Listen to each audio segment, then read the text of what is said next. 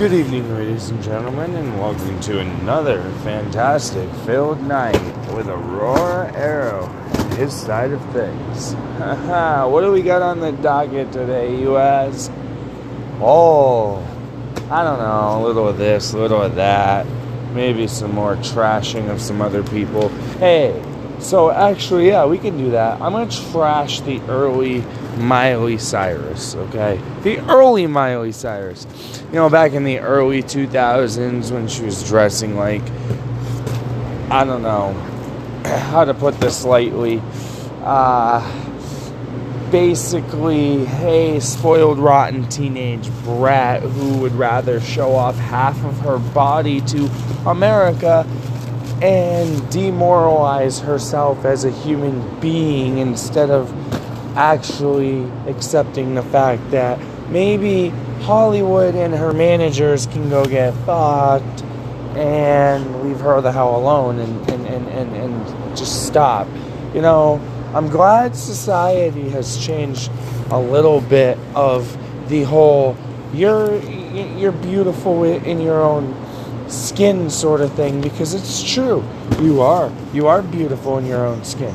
You don't need to be like a fucking little plastic Barbie doll to be fucking to be liked. You really don't. And and for anyone that's listening out there, I know, I know, I know this is this is un, unusual for me, but listen, it's. I've said this before. We're all in this together, okay? And quite honestly, we need to make the world a little bit of a better place to live in instead of a constant shithole.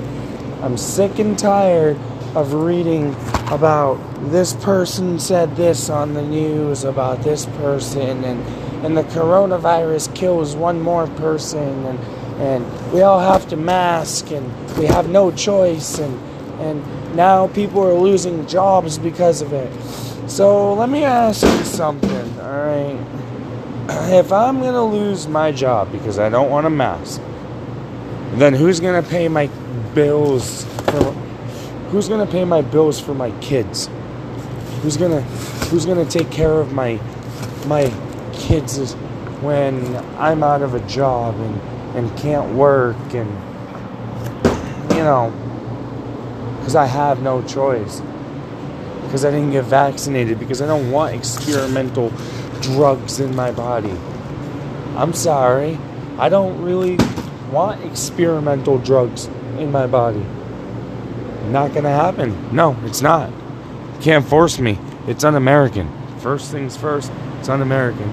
Second thing is, is nobody can force anybody to do a goddamn thing. No one. Not you, not me, not Brendan, no one.